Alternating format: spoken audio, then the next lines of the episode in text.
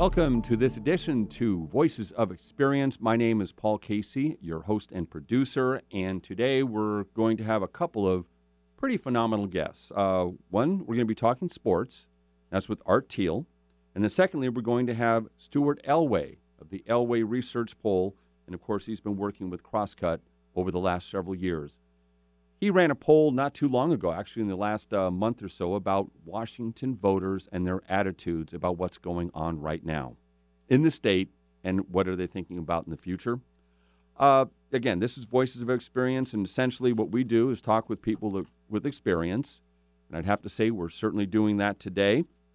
And uh, we have an emphasis in entrepreneurship.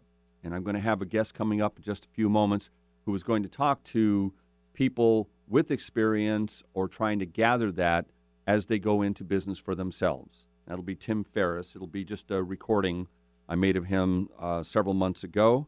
And uh, I like to say that there's very little theory on this program. That's kind of what separates it out. I really like to talk to people who are experienced in what they do. I just have much more reliability in what they have to tell me. Here's my analogy. Eric, tell me if this works. Okay? All right. So, stick with me now for a moment. You're getting on a plane. Would you rather have the pilot, as you look into the cockpit, knowing that they were, let's say, into their 1,000th flight, mm-hmm. as opposed to someone who just is in their first flight, and you're going to fly a difficult flight across the country? Yeah, I'd probably want the more experienced pilot. See, perfect. See, I'll pay you after the show. Okay, great. Um, no, but anyhow, that's in all seriousness what I, I believe. And uh, same you can say with doctors, engineers, and, and people who are doing anything construction. That's kind of what I try to bring to the program. We're talking entrepreneurship, which, uh, again, I say we emphasize on this program. I have what I call the self employment checklist, a question and answer. And you can take this quiz, and the higher you score on the quiz, the higher your prospects for success. That's what I claim. That's what I submit. And these are questions I've developed over a lifetime of being an entrepreneur of what I think is important. For example, I consider uh, really a strong attribute if you're thinking about going into business for yourself, you have to be organized individual. If you're not, you don't execute, forget it. You're not going to succeed in business no matter what you do. So I've been watching a lot of people who have been successful, and I asked the question, why do they get to the next level? So there's about 20 questions on the quiz, and again, the higher you score, the higher your prospects for success. And uh, you can visit my website, which is voicesofexperience.com, and then you can again take the self employment test. Okay, we'll be back in just a few moments with uh, Art Thiel, but first I want to uh, bring into the studio, or actually bring an, a, recording, is uh, Tim Ferriss. Optimism has a place, but I think even more so for the first time entrepreneur, it, you need to be pragmatically pessimistic. What I mean by that is you need to define all of the worst case scenarios in terms of financial loss, time loss, etc. Look at what you will learn if that happens and accept and come to terms with that before you ever start. If you don't do that and you go straight into battling the world, trying to conquer the world with rose colored glasses on, the first time you hit a major hiccup, you're going to become really demoralized and you will quit. That's Tim Ferriss, and he's the author of a book called Four Hour Work Week. I really think that his advice is right on the nose when it comes to going into business for yourself. And one of the key things he said there, among several, was that if you go into business with too much positive thinking or rose colored glasses, is that the first sign of trouble you will give up. Let me read a passage from my book on this subject. It's one of the eight myths I talk about, and I'll just read it from right out of the book.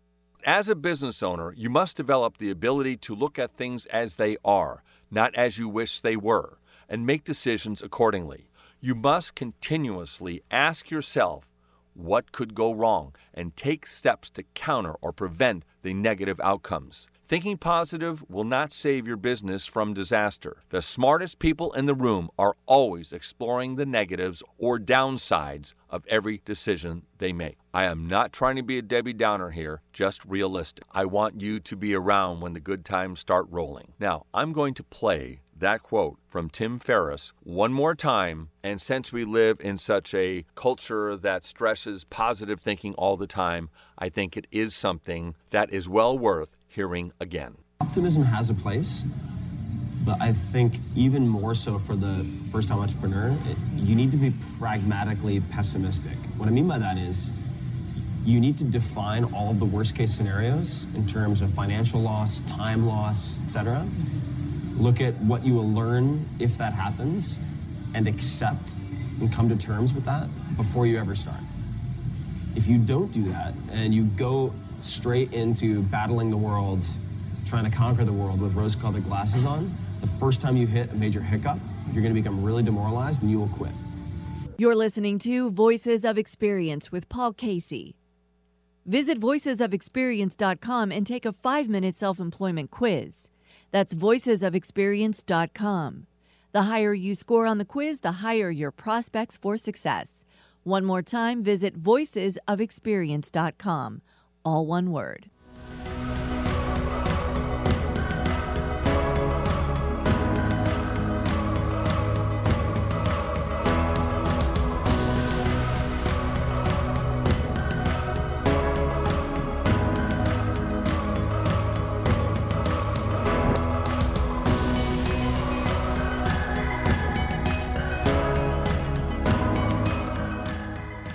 Welcome back to Voices of Experience. My name is Paul Casey, your host and producer, and uh, kind of a rainy afternoon. I don't have to tell you that if you're out in it.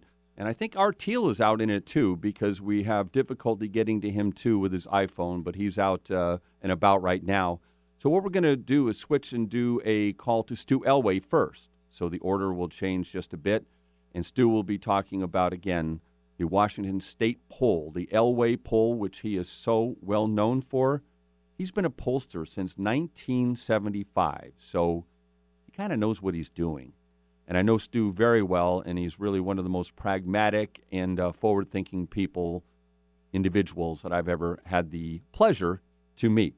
So Stu will be on in just a few moments. Uh, just wanted to talk about what Tim Ferriss had to say, and that had to do with pragmatic, pragmatic, being pragmatic when you're going into business for yourself. And, um, and I believe, again, strongly that you have to look at the downside of going into business for yourself and uh, really think worst case scenario a lot.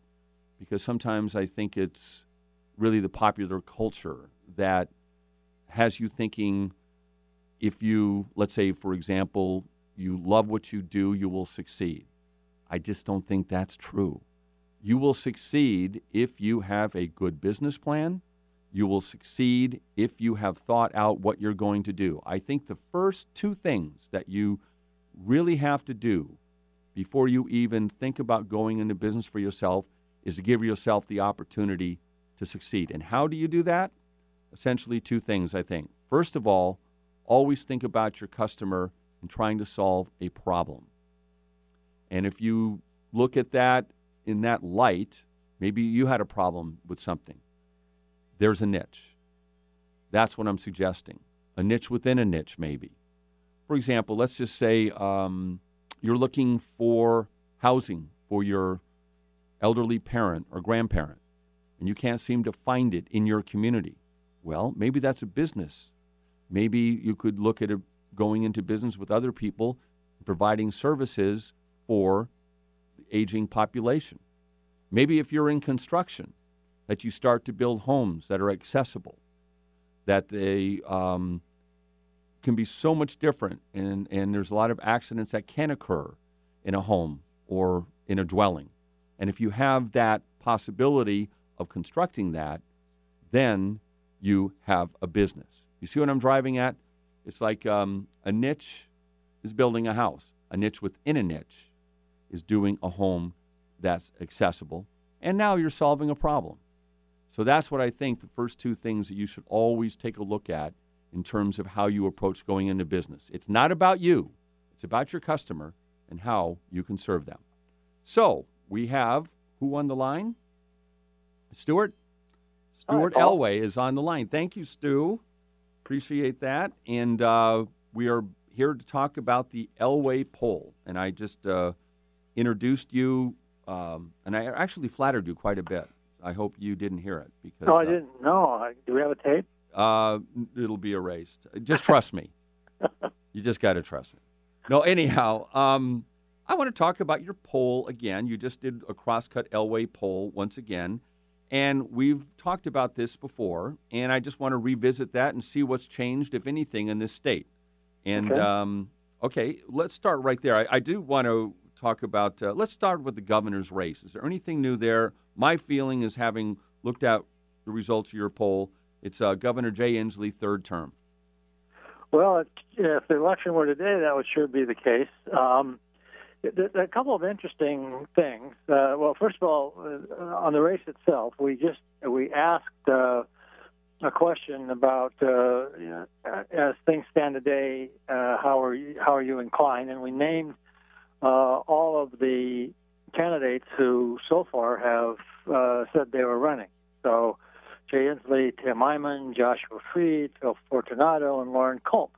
And in that race, um, 46% said that they would vote for Jay Inslee, and 34% were undecided. And the four candidates uh, divided up uh, the other uh, 20% or so. Uh, the, the sec- in second place was uh, Tim Eyman at, at 7%. So, uh, in terms of just the uh, raw election, uh, he's in pretty good shape, Jay Inslee. Uh, I mean, as an incumbent, you'd like to be above 50%, but that's that's actually um, more rare than it used to be. So, I mean, he's he's way ahead of anybody else. Interestingly, in the same poll, we asked a question that we've asked every uh, six months at least uh, since he's been in office, and that's just uh, ask voters to rate his job performance as excellent, good, only fair, or poor. And when you collapse excellent good into positive and then only fair or poor into negative, uh, Inslee got his lowest job ratings uh, in uh, four years. Um, he had a, a 50, it, it was it was minus 17. That is uh, um, 17 percent. Um, 39 percent said excellent or good. 58 percent said uh, only fair or poor.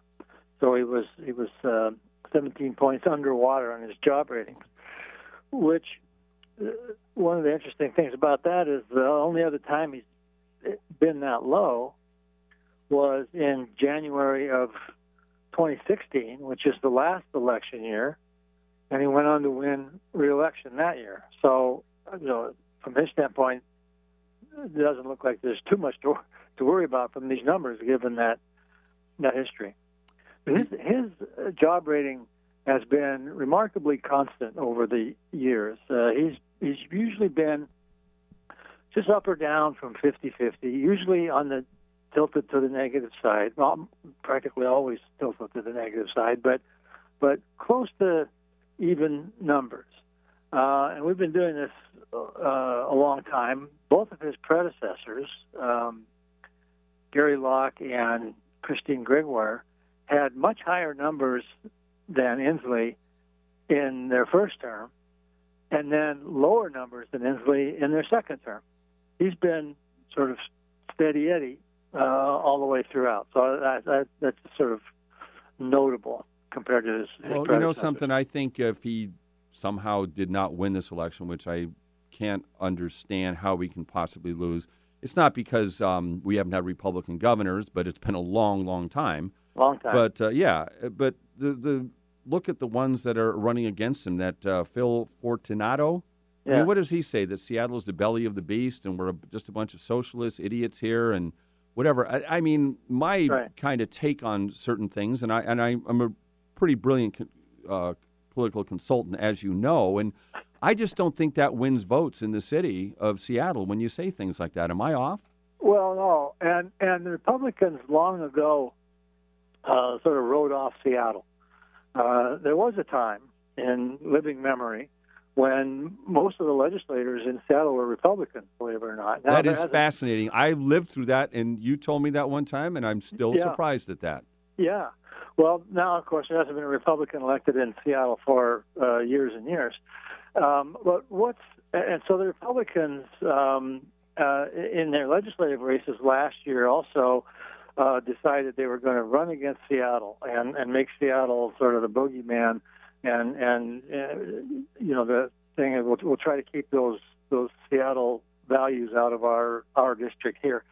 Well, the problem is that the the attitudes uh, uh, in in Seattle and the partisanship in Seattle is moving out into the suburbs with the voters. Oh, most okay. of, most of the population growth is in the population centers in the central Puget Sound, and those new people are more like Seattle people than they are like people in you know rural Yakima County.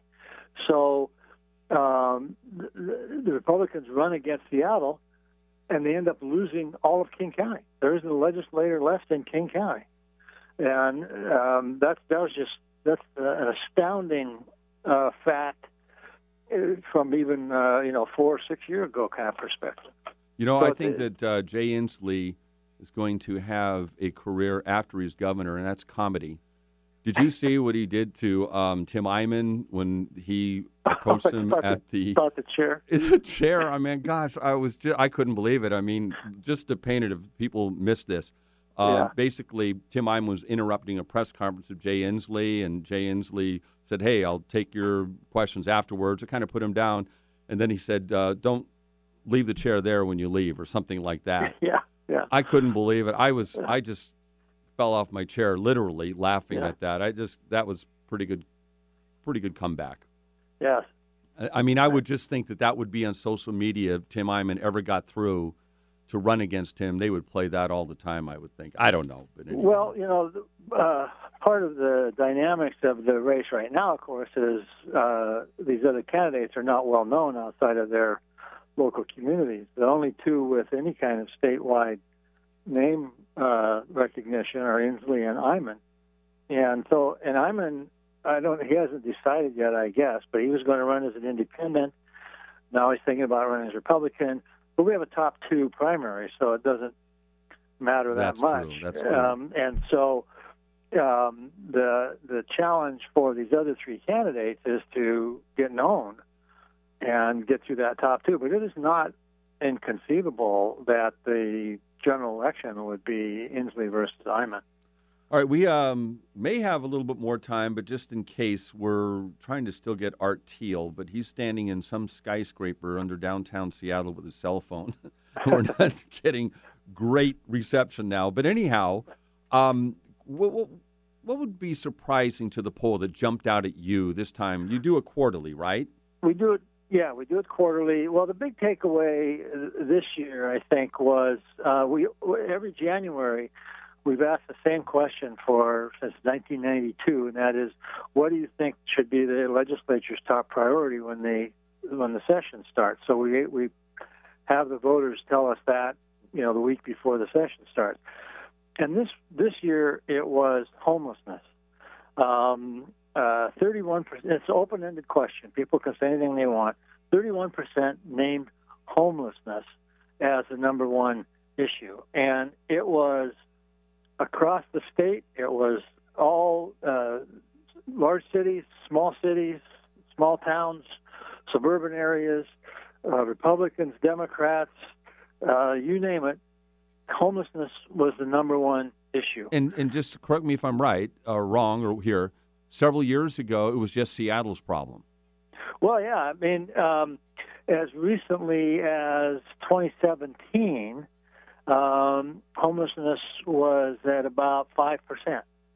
And it was way down at the bottom of the list. And uh, it jumped uh, over the last three years. It's jumped up to the it's the, it's the num- number one issue that people uh, are concerned about. That is staggering. That is pretty amazing.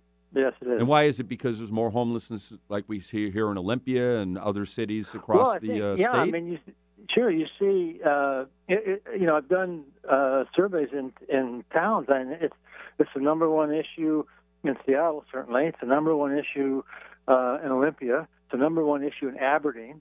It's the number one issue in Spokane.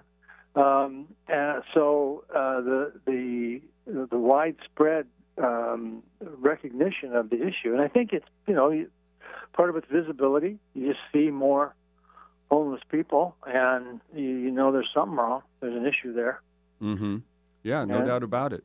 Yeah. Um, anything else that you feel that's uh, trending or a bit of a surprise?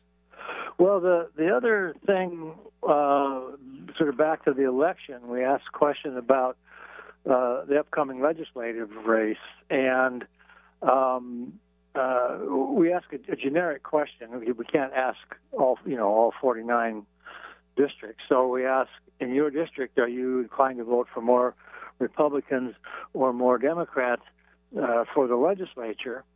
And the Democrats led and this is a statewide number now, the Democrats led by 17 points. Um, more people, more people are going to vote for Democrats than Republicans for the legislature, and and just by comparison, uh, two years ago in that same question, the Democrats led by 13 points, so less than now. And that year, they went on to win 60% of the total statewide vote for the state house, and captured 57 of the of the House seats and 28 of the uh, Senate seats. So they got a majority in both houses and 60% of the total vote, with a less less of a margin in this question than they have now. So um, it's it's at this point. I mean, uh, the, the sun's going to rise and set a lot of times before people actually vote. But here in January, as we're looking out ahead to the election year, uh, it's looking pretty blue. Amazingly blue. Blue. I Yeah. mean, it's gray right now, but geez. Uh, you look at that. That is again another stunning revelation because generally, and we in a world now where politics is, it seems like nothing that you relied on before is something you can look to the future. And you would have thought that maybe the Democrats, because they have been in power so much, usually that party gets some feedback that's negative along the way and they suffer Yeah. some, but it's not happening here. And another Yeah. thing, Stu, how, you know, I always surprise myself when I talk to, think about this, is that we have a state of 39 counties and what, 31 or 32 do vote Republican. Yeah, yeah. Um, right. So it, it's much like the uh, national uh, election. You know, the, the if you look at just the map, it looks pretty. It looks pretty red. Right. But you look at the votes, and there are more blue votes. So it's, it's you know the Republicans win the acres, and the Democrats win the voters. Ooh, I like that. They win the acres and they win the voters. Okay, I'm going to really ask you another question. It has nothing to do with this, but I was going to ask, and this is why I was going to have Art T on the air, Yeah. since he's not going to be here. Um, I was going to talk to him about the signal calling scandal. What do you think about that?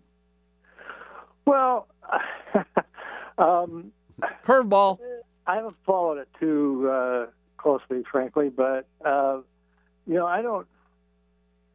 I'd be surprised if too many people are very surprised by it. I mean, it's certainly a you know wrong thing to do, but I don't know if if people are going to be shocked that that uh, that kind of stuff goes on. I mean, we saw Yeah. it a few years ago in the Super Bowl with uh, the Patriots. You know, they were deflating balls and stealing signals and all kinds of stuff allegedly, and it sort of got Whatever. Let's go. Yeah. Let's go to the Super Bowl party. I'm. You know what? Yeah. Uh, I'm glad you said that because I was going to say that. I have it written down right here. Where was it? I said. Um, you know, let me see, Houston, Boston, and I said, "Do you really think that people care?" And I, I said, "I don't think they will care." Um, because they've shown time and again they really don't. I think the NBA is a league that really rewards winners, and I'm not going to get into that because we have some time. But there was that referee that wrote the book "Blow the Whistle," Yeah. and uh, you know there was a lot of things there that he was gambling on games and things. But the NBA is the most popular sport there is, you know.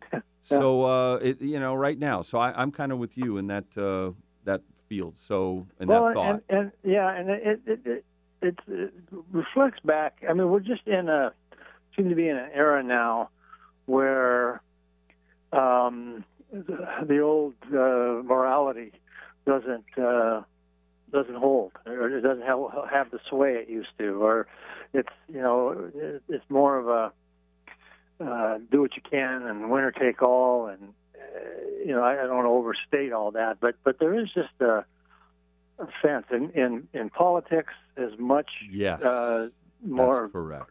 uh, you know hardball and That's right. We're, we're all used to to that now, and it's like that's kind of the way it is. yeah, and so and what's the numb. problem? Because everybody's going to get their edge and, and go on. And somebody said, "Oh my gosh, this is the Chicago Black Sox in 1919." I go, "I don't think Yeah. so. I really don't." Yeah. So anyhow, well, I think that's about it, Stu. I really appreciate you coming in here today and uh, Okay. pinch hitting the entire way, and then taking the questions on the great scandal about stealing signals, which we both agree is not going to have a lot of legs. So I got about ten seconds to go. Let's get together for lunch. Okay, we'll do. All right, thanks, Stu. Bye bye. So uh, that's all the time we have right now. We got what about one minute to go. I see Art is on the phone. Can we get him for ten seconds or fifteen? Art, are you there? I am here, and I apologize for the uh, uh, either the inclemency or the technology or both. Uh, but I got a landline. Uh, well, you know what? The bad news is that I'm out in 45 seconds. Ah, I'm okay. trying to give KKNW, you know, they want to, you know, give me more time, but I probably can't do that. So other people come on. Yeah. But thank you, Art, for making these efforts. No big deal. You know Stu Elway, right? Yes. We, we talked somewhat about this controversy, but Ah. I'll have you back because I really want to talk to you about this. Okay. I really apologize. I didn't think this would be a problem. I understand it is the technological world. We will make it uh, work just fine the next time. Okay. Sorry. Thank you, Paul. Art. No problem. Okay. Okay. Take Bye-bye. care. So that's about it. We got 10 seconds to go. Thank you for listening. Thank you, Stu, and thank you, Art, for really trying to make uh, your efforts to get on the air uh, today. Have a great rest of the week.